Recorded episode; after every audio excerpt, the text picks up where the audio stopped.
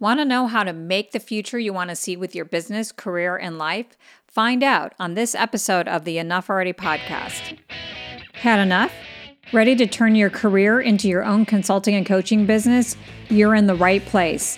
I'm Betsy Jordyn, and with my background as a consultant, entrepreneur, and personal brand builder, I'm here to give you inspiration and guidance to own your brilliance, shape your brand, articulate your message, and get seen and paid as the expert that you already are.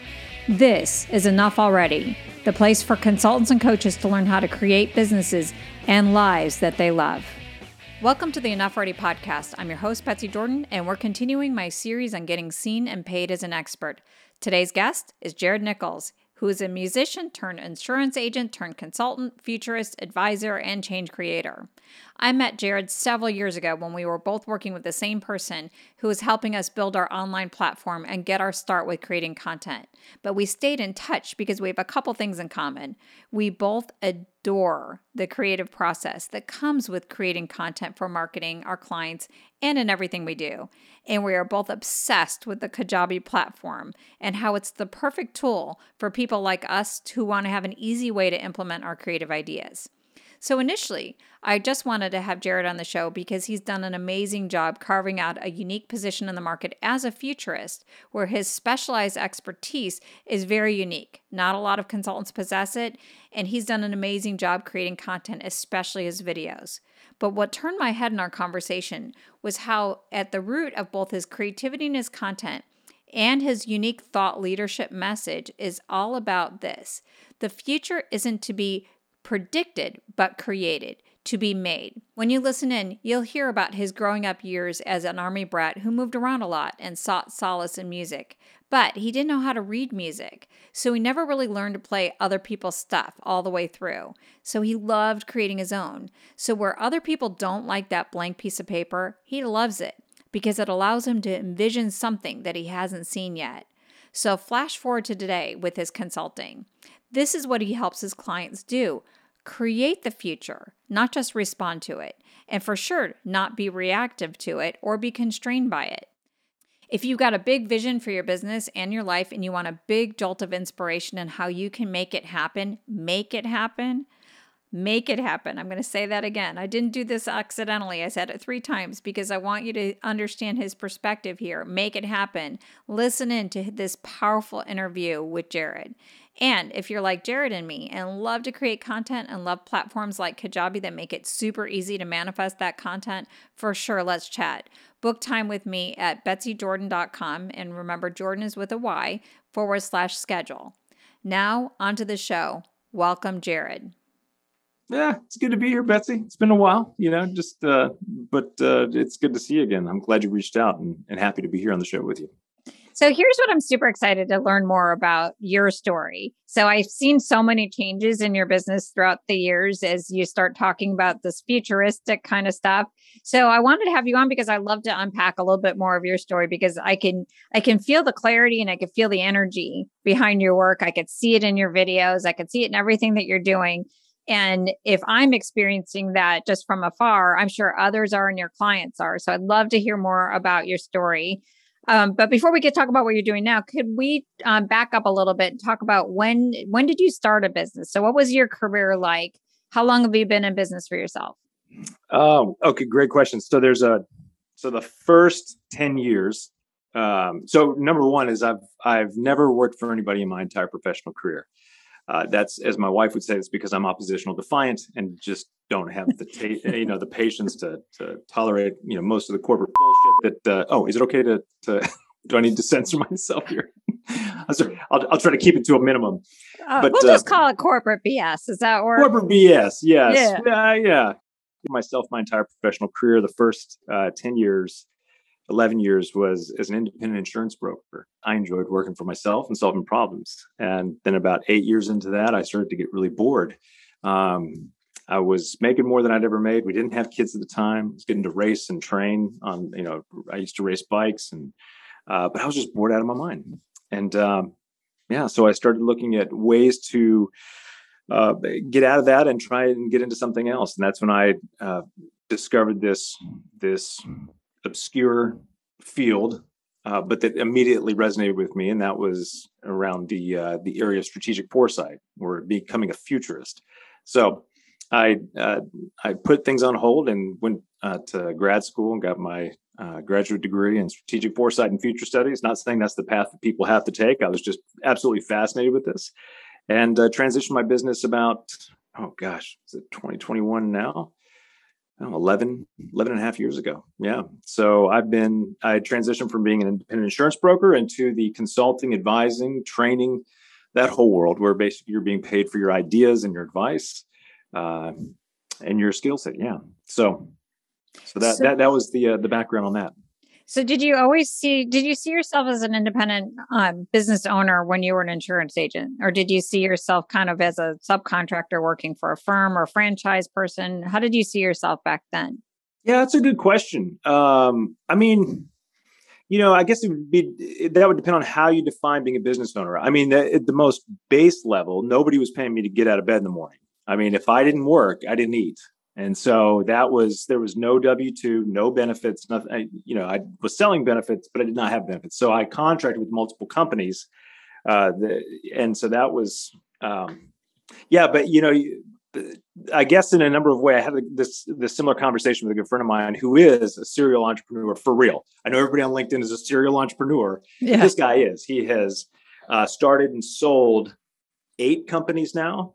Uh, you know, for seven, eight figures. I mean, he's just that's what he does. He's really good at that.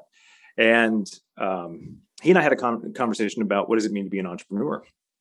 And I, I kind of pieced this together for myself. Thinking the first half of my career really felt more like being a hired gun. You know, like I'm just I'm a mercenary. You know, I'm out here like, look, hunt, kill, and eat. That's what I do, and I make sure that you know that uh, my clients are taken care of, and you know, and business is good, but did I see myself as running a business per se? I had people that worked with me, um, but I don't know that I ever stopped to think of myself saying, "Yeah, I'm an I'm an entrepreneur." You know, I was like, I'm really just a mercenary, is what it, it felt like. Um, but again, I, I could I think it's relative to how you define being an entrepreneur. Uh, I think the one thing is, is that I just never wanted to work for anybody. So at least you had that in common throughout your whole career is that you were an independent thinker and you always wanted to work for yourself. With the format of how that in the container that changed, but that drive didn't. How did oh, you yeah. know? What was it that got your interest into strategic foresight? Like how did you get interested in that?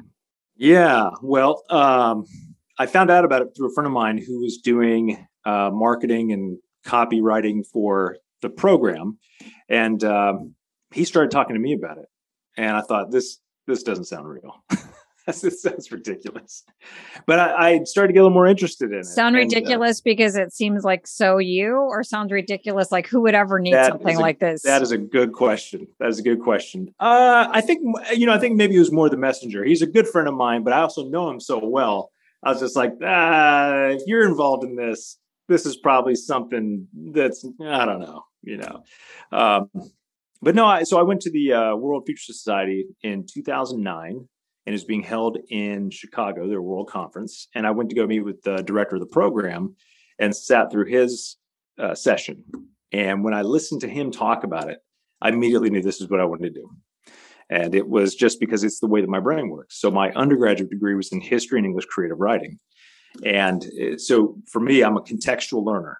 So mm-hmm. this is why I suck at math is mm-hmm. because those are just numbers. There's no story to them. So I need context.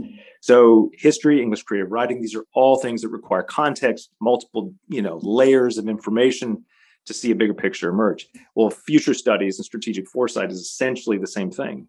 You're uh, you're really looking at things as they are now, and then you are asking questions that most people don't ask, like how might this here impact multiple facets of society that gives us this three dimensional picture of what the world might look like. It's not about predicting the future. It's really about saying, this is what it might look like. And so immediately my creative brain was like, oh yeah, that's what I want to do. There's huge value in that. That's that's a skill set. It's uh, giving people an opportunity to think beyond 90 days and not just think beyond it, but actually envision what it could look like and then utilize that information to make better decisions right now. So it's like, ah, this is what I want to do. Okay. First off, this is fascinating. And I mm-hmm. can't believe on all this time that we've known each other, we never discussed that we were both history majors as our undergrad. And I think, and the, and I'm a creative writer as well. And I think it's the same kind of thing because I look at history, it was all around the story you know i never really cared about i was never good at military history of like this war happened you know like this battle this battle. It was more the context big picture. But yeah. what's what sounds really interesting about the way you're talking about it is you're looking at his like you're looking at today in the context of the past and the future. You know like everything in this more holistic kind of standpoint. You know has this always been the kind of person you've been? Like when you were a kid what did you play with? And does this kind of mindset in the writing was that how you were? Like what were you like when you were a kid? Oh yeah um yeah so i grew up as an army brat so we moved around every six months to three years. So i think that lends to and i'm also you know attention deficit left-handed musician who can't read music but i compose music. I, you know all these i'm a walking contradiction in so many different parts of my life. So i think a lot of that lends to uh, just having a large imagination. So, oh, what what might this be like? I mean, so I always wanted to create things. Uh, even in music, when I started playing the guitar, uh, I would start learning somebody else's song, and then find one or two notes that I really liked, and then I'd start creating my own. It's like, okay, I don't. So I never brought any of that stuff to completion. I never learned anybody else's stuff all the way through. I was always uh, finding different pieces of things to create my own with, and so anytime you're in a process of creation, whether you realize it or not, it's a forward looking action, right? So if I'm going to create something, I am envisioning something that isn't here yet. I'm going to bring it to life. All that is in forward motion. So I think for me, the uh, the writing, the interesting, you know, the, the deep interest in future studies and history is just that um, I wanted to create or compose more stories, more music, you know, things that uh, I, I really connect with it on a deep human level, which is what I think most people connect with. I mean, nobody gets excited about facts or figures. They get excited about the story that you put around those facts or figures. So this is so fascinating because I'm hearing what you're talking about and I'm seeing the value proposition on the website that you have. Um, could you just real quick, what's the address of your website? Because I want to I want to make a comment about the website in case somebody wants sure. to check you out yeah, yeah, for sure. It's nufuturist.com, but it's spelled N U F U T U R I S T. So instead of new, it's NU. That's basically that. Yeah.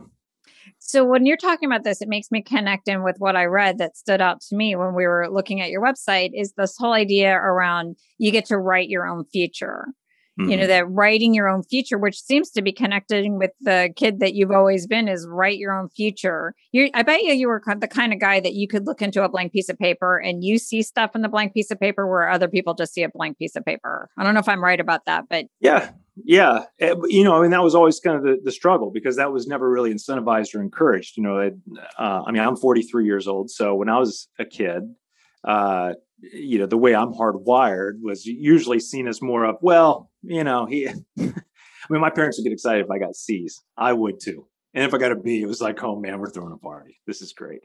But uh, I see where my kids are today.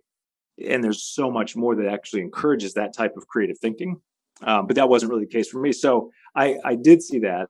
Um, I, I, even think today, still, a number of ways, I'm, I'm having to work through accepting that and leaning more into that. Um, even as much as I've put that into my career, uh, it's still almost ingrained in you like, well, okay, I got to make this a little more boring so it's more palatable. And that's just crazy. so, yeah. This is this is great. I I love to to go back in time though when you first started. So you all right. So it sounds like you were an insurance broker. You got bored. You needed. You still always needed to do your own thing. You go to grad school. You get your degree in strategic foresight. Then you start a business mm-hmm. or something that was more of a consulting kind of business. So let's talk yeah. about those early days when you were building your business. What was what was working, and then what were some of the things that were just not not exactly what you wanted it to be? Yeah. So, uh, you know, a mutual friend of ours, I mean, when I really got started, I met Chad in the beginning, uh, from the very beginning. And that was that was one of the biggest benefits to my business, to be honest with you. I would have floundered for years, I think, had I not met him. And uh, you know, I'd say probably the biggest the biggest impact that had not only on hey, here's how you should be thinking about the way you price yourself, all all those the mechanics, the basic things to make sure you can make a living and put food on the table, but also really emphasizing creating just a huge library of content. Right? Without, I mean, and when I was in the insurance business, all the different insurance companies gave me all the materials, everything else. My job was to go out, find the best fit for my clients, and sell them that policy, and then service that. That was it. There was not a great. Now I need to create a brochure, and now I need to do this, and now I need to do that. None of that stuff. Didn't have to do any of that. So stepping into this realm where you have to wear all five, six, you know, 10 hats to build that business up, that gave me a huge head start. Uh, so that's where I was when I first got started. Uh, that was incredibly helpful. Uh, some of the uh, other can, can I oh, jump yeah, in real quick?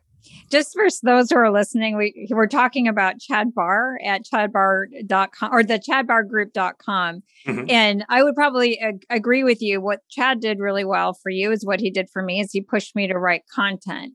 Yeah. And I and I, I I'm seeing these parallel paths between us is what difference did creating content um, what did it do for you in terms of your clarity, your confidence? You know, how what difference did it make in that early stages where you wanted to get paid for your advice? Yeah, I think the biggest thing is that you you start off not being a commodity. Mm. Does that make sense? Yes, very much. I so I would I mean immediately within the first six to six months to a year, I would meet other people as I was transitioning because I had a lot of clients in the insurance business said, "Oh, this is great what you're doing." You know, in the old adage, by the way, you know, people say, "Oh, well, just go back to your existing clients." It's like, no, it doesn't work that way. It takes more energy to convince your old clients who have seen you as this to now see you as this other thing. Don't do that. That's stupid advice. You will waste time, hate yourself, and probably end up quitting what you're doing. So all that totally said, agreed. That that is so powerful. That is so powerful. Don't waste going to old clients and trying to shape them on your new in- identity and image. That's oh, brilliant. it was like the terrible advice in the insurance business, which I never gave this advice ever to any of the associates that worked uh, worked with me. I say for me, they, you know, I trained them, but you know, they're still independent. Uh, it was like, okay, well, when you get your license, you know, the first people you should go to is to your parents and to your family. I'm like, don't do that. Don't do that unless they need it, you know.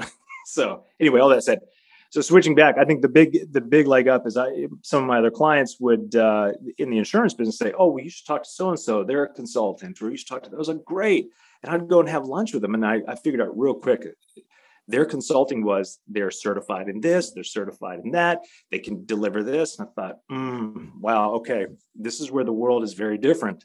What Chad taught me, and I and just being around other folks in his community as well, uh, was no, you create your own intellectual property, which makes you unique. Like nobody else is going to deliver what you can create. Do that. And so that was the foundation for me was create your own body of work because that's going to stand the test time. It doesn't mean everything needs to be perfect, but it does mean that if people check you out, they're going to see that you are creating something unique. And, and again, by unique, I don't mean, oh, life changing, a world changing, and nobody's ever talked about it. That's another myth that's out there. Uh, it's more of, oh, you actually wrote this, you created this. That means you have some original ideas, as opposed to come to my website and I'm certified and all this stuff. And and it also when you have that foundation of things that you've created, as you well know, Betsy, you can charge higher fees right out of the gate well, because they're not comparing you with somebody else. I, it's that's a great point, but you can charge greater, higher fees, or you will be more confident in charging your fees. That's a, yeah, good point. So my experience with Chad is is very similar to yours, and I remember Chad telling me uh, he's the one who got me all started on the content, just like you. And he's like, "Yeah, you're going to write some blogs." I'm like, "Okay, cool, I can write."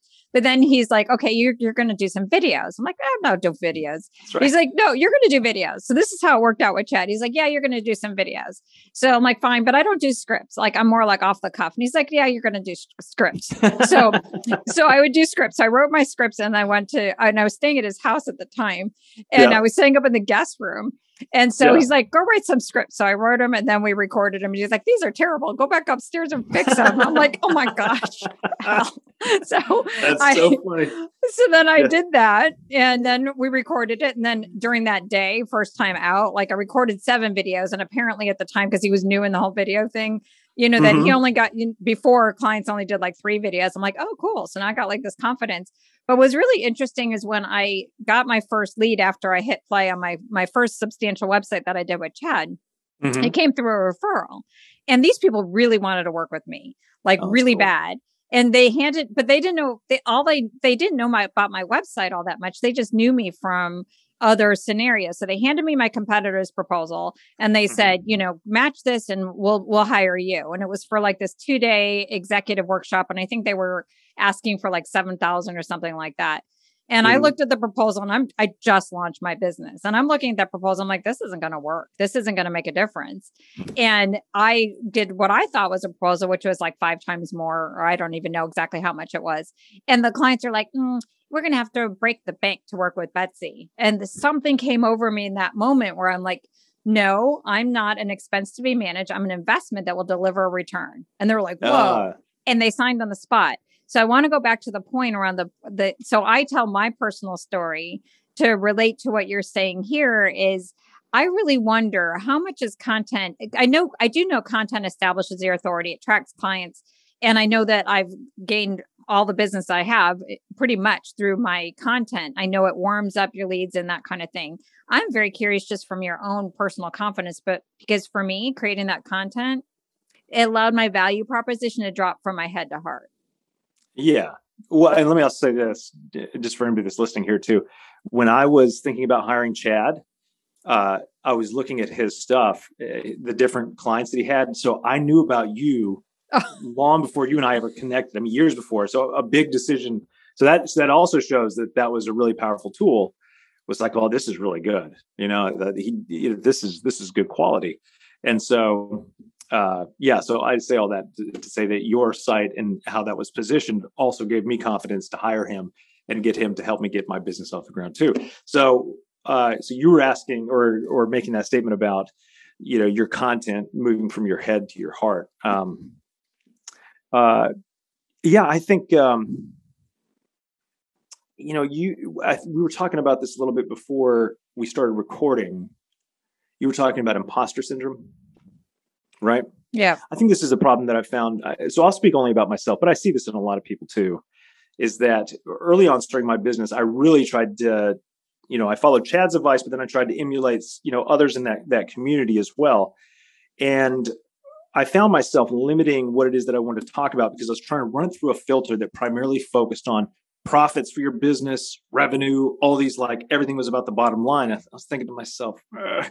but my work absolutely does impact that but the appeal of it is more on the qualitative side right? Mm-hmm. is how are we changing the way that we think so that we can envision new avenues to move our business in? Or how can we develop something new that serves a need that isn't quite here yet but all the signs are pointing that it will be soon? You know that's more on the qualitative side. Can i put a price tag of like here's the percentage of return you're going to get on that? Sure through some funny math you know? It's like but so I found myself um, trying to emulate certain things that made it more difficult to really just let go. I mean, so uh, I've never, ever in my entire life given two shits about having a nice car. I would never, you never gave two whats? Oh, poops. Sorry. about having a nice vehicle.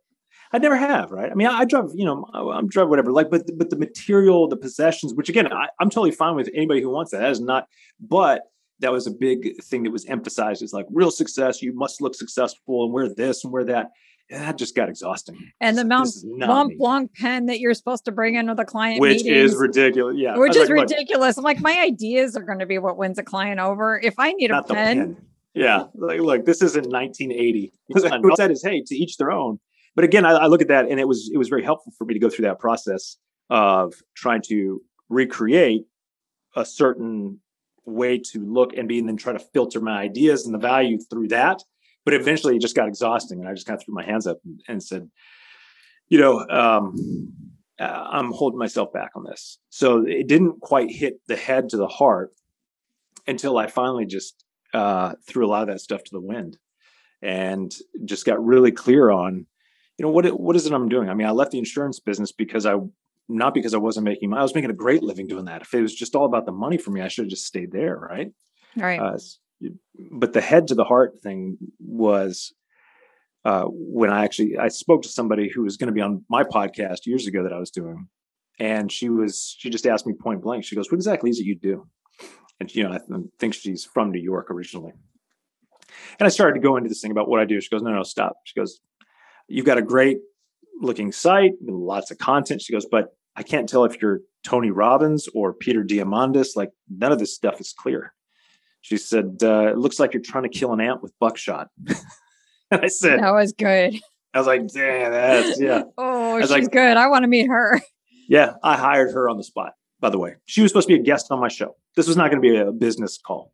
But she asked me that. She goes, I can help you with that. I said, great. You know, where do I send the check? And so that really got me kickstarted into simplifying my message, clarifying it, and uh, um, really just focusing in on uh, a strategy for creating content that helps me attract the people I want to work with. Because again, through that old filter, I was attracting people I don't want to work with. Right. Like our values are completely misaligned. I, I'm not interested. And again, it's not an insult to anybody who's that way. It's just that's I was working hard to attract people I don't want to work with. So it's so interesting. A lot of people would say that, or the objection if somebody's listening, they're like, "Yeah, but what about like you know if I turn people away? What about the the scarcity? The you know why would I do that? You know because I don't want to limit it because I'm not going to make as much money." In your experience, by limiting who you served, is it open? Did it open up opportunities for you? Absolutely. Yeah. I, now I have, you know, one of the things when I redid my site is it's very, very clear, you know, or the, the intent was that I wanted people to come there and know right away whether I'm their guy or not. I didn't want there to be any like, oh, I think he'll be great. And then we get down the road and it's like, no, no, this is not going to work out. So what so, is it that you do then? Tell us what you do. Yeah. I mean, the, in the most simple terms of what I do is I teach leaders and teams how to think like futurists for the very purpose of creating, literally creating the future for themselves and the people they serve. That's it. And that takes on many different forms. But it's just look, I change, teach you how to think, not what to think. I think that there's a huge differentiator in what you're talking about here. I've worked with other futurists, especially when I was at Disney, where they talk about, you know, forward product planning and and that kind of thing. And what other people seem like they do, even in the futuristic space, is like, all right, read the tea leaves and align your business towards that. And it sounds like what you're doing is, yeah, read the tea leaves, but create your own future. You don't have to, you're not constrained by what you see in the future. You could actually impact the future. Yes. I don't know if that's accurate, but that seems to be your differentiation versus other futurists. And if so, yeah. how did you get to, because that's the kid you always been. How did you get to that clarity to say, I can create and craft something that hasn't been done before versus just read the tea leaves and just align to that? Yeah. Uh, no, you're exactly right. That is, I really try to focus on this is that if, for most futurists, they're going to tell you what to think. Hey, in the next 20 years, this is what's going to happen. You know, but that's that's not helpful to anybody. It's like if I take you to the future, leave you there. Well, who does that serve? It's like, well, that's great for entertainment. But mm-hmm. instead, what I want to do is teach you. You don't have to know everything I know, but I want to teach you simple skills that make you effective that you can execute on. You know, one of the things that's really uh, a core component of, of my work and my message is that the future is impractical if you can't leverage it now. That almost stops the brain to make you go, what the future as practical? That doesn't make sense, but it does. Because looking at the future, thinking about the future has no real practical value unless you can take that information and make better decisions with it right now. But you have to have a skill set to do that. Instead of just me coming in and telling you, Betsy, here, I've just run a trend report, which by the way is super easy. And people, I can't believe people still pay for this. You can run a trend report, a scanning report, whatever it might be. And this is what we think the future might look like. And you're supposed to take action on it. Well, my first question would be, how did you arrive at this conclusion? Mm-hmm. So you're right. Here's the tea leaves. And I always say, look, look at those, understand those, but then ask the other question, well, what else is possible here? You know, what what questions are we not asking? This is what they're saying. Because as we know, and it's well documented, predictions about the future are notoriously wrong. they are so bad, but we still cling to them. Yeah. So that is that is a big differentiator. I have no interest in telling you what the future is going to be. I mean, we can sit around. And I can tell you what I think, but what I'm really interested in is teaching you a new way to think, and then to uh, take these tools and apply them so that you can make them your own. Really, because mm-hmm. it's not like just this one particular company and fixing their sales process, but it's more reimagining the possibilities for the future because they've always done it this way forever. And oh, I didn't know if that was something that you overcome with your clients is they you know they think i've always done this way. So they're stuck on the historical kind of this is the way we've always done things. And are you somebody who comes in and breaks them out of this is the way we've always done things and just imagine the future? Like you can yeah. imagine that? Or what would be a different problem that your your expertise would be appropriate for so I uh, so when you frame it like that, yes, that is a big thing because the a problem that many organizations and industries have is that they take what is working, they take they take past information, present understanding of that information, and then they have this preset idea of like, well, the future is uncertain, so we don't know. So let's just take what we got here and throw it out into the future. So the way that an organization could really reimagine where their future position or where their value is going to be is to first this goes back to what we were talking about earlier, is to create a three dimensional picture of what the future could look like. We have to create context for the future. And rather than saying, well, let me find some trend reports and whatever the experts are saying on this, this is where the teaching people how to think, to connect dots that other people aren't making sense of. Uh, we'd really want to focus in and, and find something that in the industry is really fixated on. So, um, you know, if there was a certain disruptive technology or uh, an issue that continuously came up, they said, you know, we just feel like this is going to, you know, become something for us, either good or bad. They don't have to know exactly how it's going to impact the future, but you really find this real area of concern that they all have. And then what we do is we take that, we see where it is right now, and then we start asking very specific questions about how might, let's just say, artificial intelligence. That's an easy one. How might artificial intelligence impact not the travel industry, but we started to ask questions like how might it impact uh, traditional roles of the family? Now, I know mm-hmm. this can sound crazy, but here what we're doing is we're trying to understand uh, by looking at a trend issue or an event or technology, we're looking beyond its original intent and we're looking beyond the audience it was originally intended for. This is how you find disruptive areas. This is how you find opportunities. So you start asking questions about multiple facets of society that are really uh, almost seem off the wall. But now what you're starting to look at is like, oh, uh, you know, now I'm thinking about how this technology or this thing can impact how we look at the family. Well, especially in the travel industry, well, if traditional roles in the family are being changed because of this type of technology, then how does you know how does this impact uh, uh, timeshares? Right. So you start. I mean, again, you go into a lot more than just that, but it's now you start to take what timeshares are, what the value actually is today, and you ask where the opportunities for us to uh, to move to uh, uh, to serve this new way of thinking that's not here yet. And whether you start doing it now or not, you start talking about it that way. People start to look at you and go, "Wow, this this company's envisioning something." They're talking about things a little bit differently. Um, that's really what that's really what foresight is all about. That's really what uh, creating the future is all about is is looking beyond the original intent and the audience that was intended for. You think about Facebook, which is easy. Developed in 2002, 2003, launched out to just Ivy League college kids, then to regular college kids, and then out to, you know, by 2004, it's out to everybody. Well, six less than six years later, it's the number one tool used to overthrow a 30 plus year dictatorship in the Middle East. But its original intent was to see, you know, Sally dating Bobby? And you know, it, was just it was like it, was a kid's tool, really. You know, a college kid's tool. It's a hot or not replacement. That's all it was. And then it becomes a tool of revolution less than six years after it's out to the market. Now people say, "Oh, well."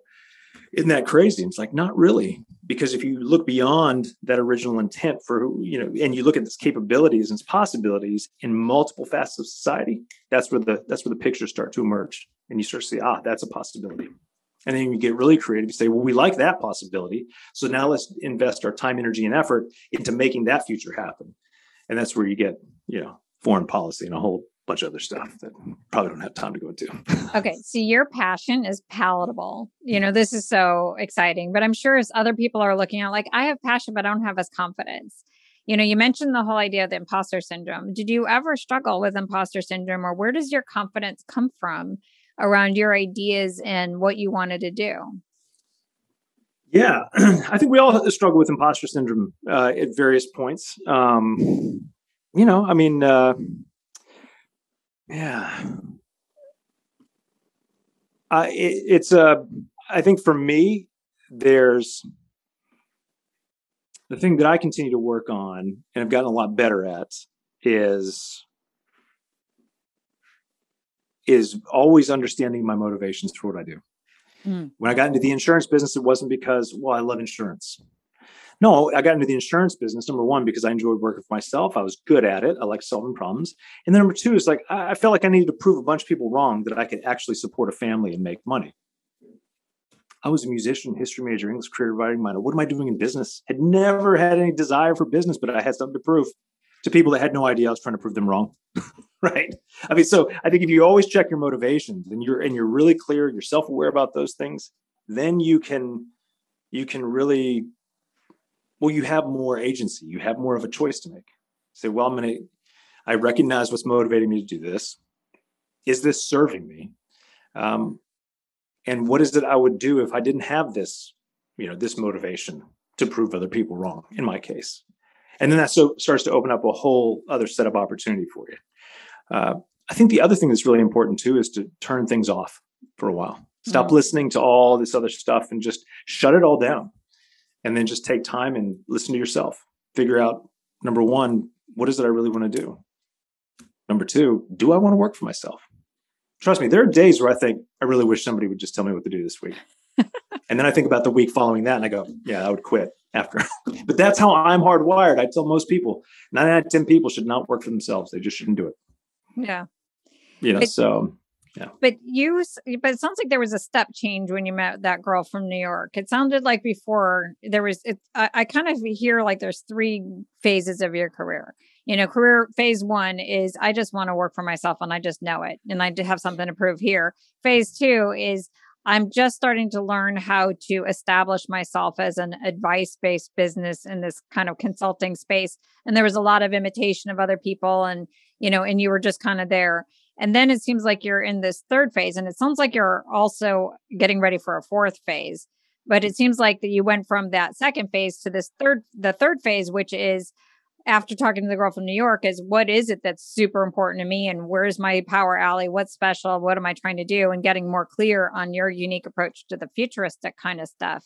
And now it seems like you're ready. I don't know if I'm framing this right, but now it sounds like you're ready for another one where you were an expert. It seems like you were a sought after expert in this futuristic space, but it seems like you're pushing yourself now to becoming a true thought leader.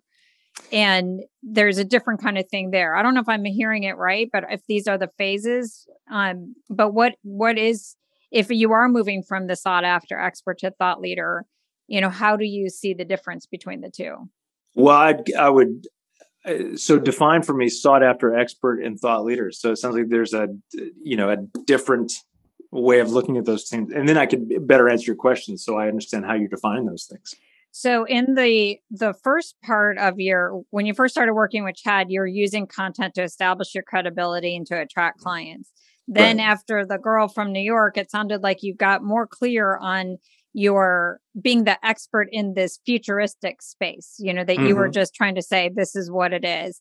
And then to me, a sought after expert is I'm I'm paid, I'm an expert and I'm known for what I know kind of thing thought leadership to me the difference between the sought after expert is something that you said the other day is when we were talking about your website you wanted to go from your name jared nichols uh, to yes. the new futurist because you felt like you were you the idea you mentioned something about the idea has something bigger than even you and you wanted to not be in the way of activating this idea gotcha. to the world so that's where i gotcha, feel like yeah. you're which is what you described a little bit. I'm just kind of reading between these tea leaves around what motivated you to make the shift to the you're making to your website right now and it seems like there's something in this new and you futurist that you're wanting to activate in the world yeah okay G- gotcha yes uh so to answer that question i think i think you're summing it up pretty well um so a good friend of mine who's done work with me the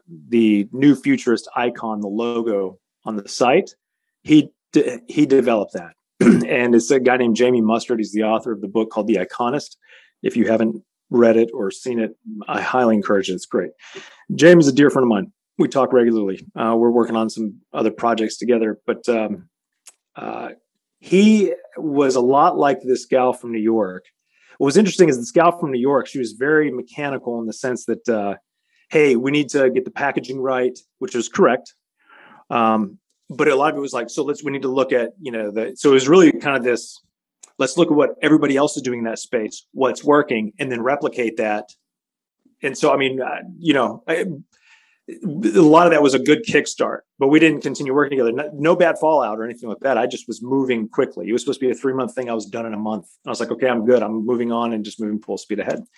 Um, but there was still this, uh, and this is, you know, from the early days, is I'm out in front. My face is out in front, right? Like that was always a hard thing for me to. That was one of the most difficult things in the beginning of, you know, building website. Which I was, I was like, oh man, I don't want to have my face up here. I mean, most of my pictures that I ever take, I'm making a, a stupid face. It's usually a joke. I don't know how to look serious, right? Those seem really, you know, stupid, but I think most of us deal with that at first.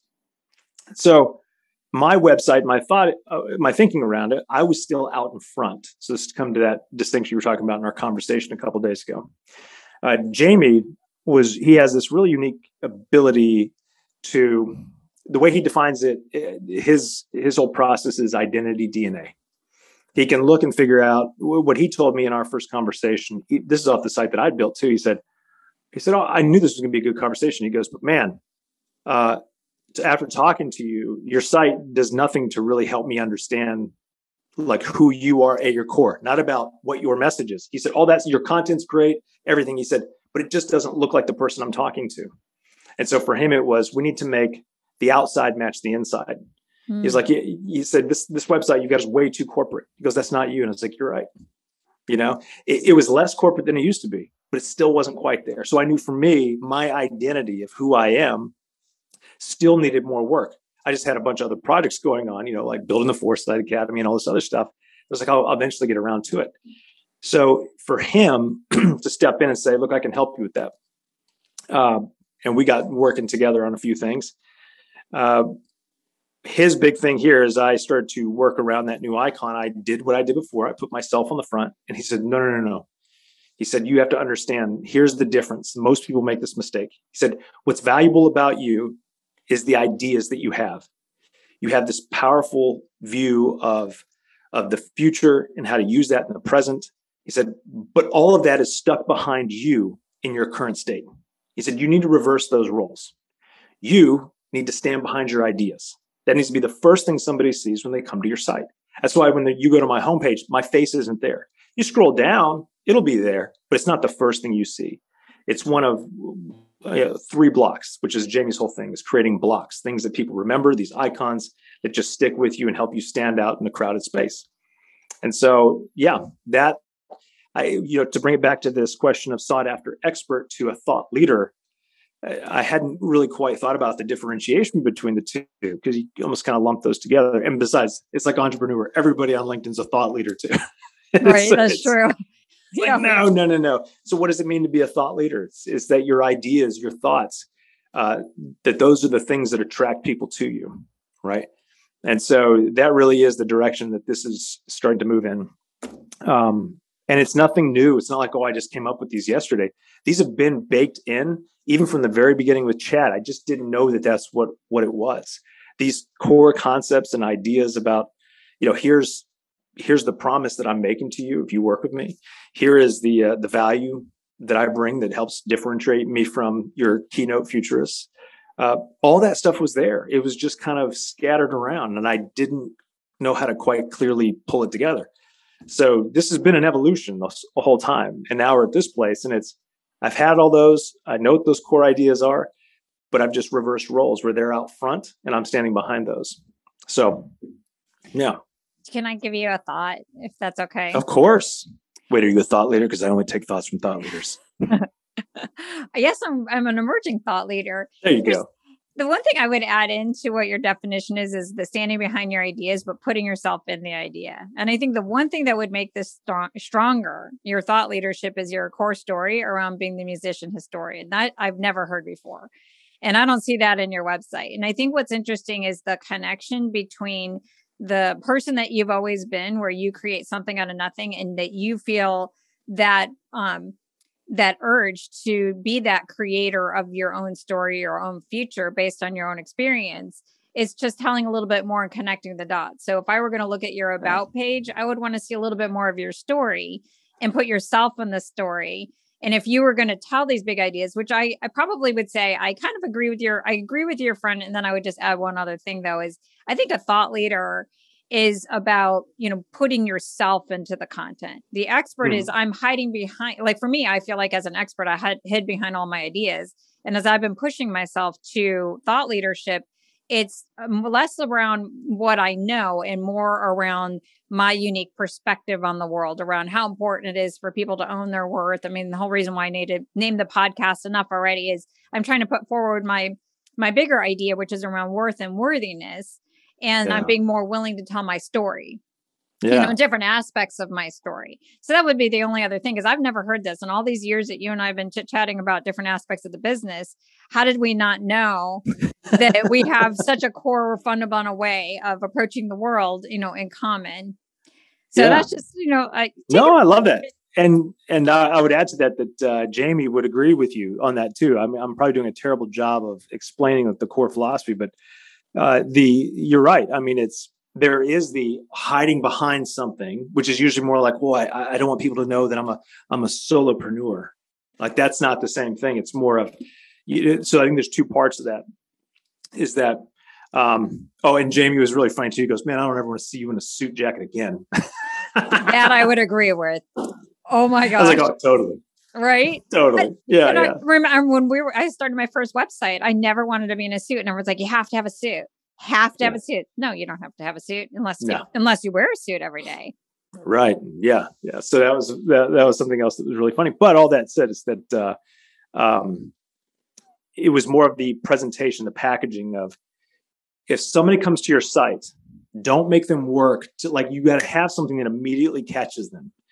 And, you know, so if somebody goes to my site, it's going to be one of those blocks.